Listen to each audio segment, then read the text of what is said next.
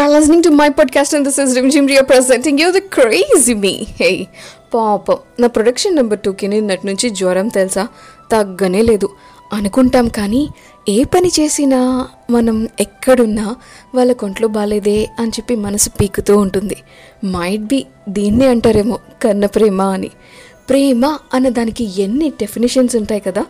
టీనేజ్లో ఒక లవ్ అయితే, మ్యారేజ్ అయినప్పుడు ఒక లవ్, పిల్లలు పుట్టాక ఒక లవ్, పిల్లలు పైన ఒక లవ్, పేరెంట్స్తో మన మ్యారేజ్కి ముందు ఒక లవ్, మ్యారేజ్ అయిన తర్వాత ఇంకో లవ్, వాళ్ళ ఓల్డ్ ఏజ్లో ఇంకో లవ్.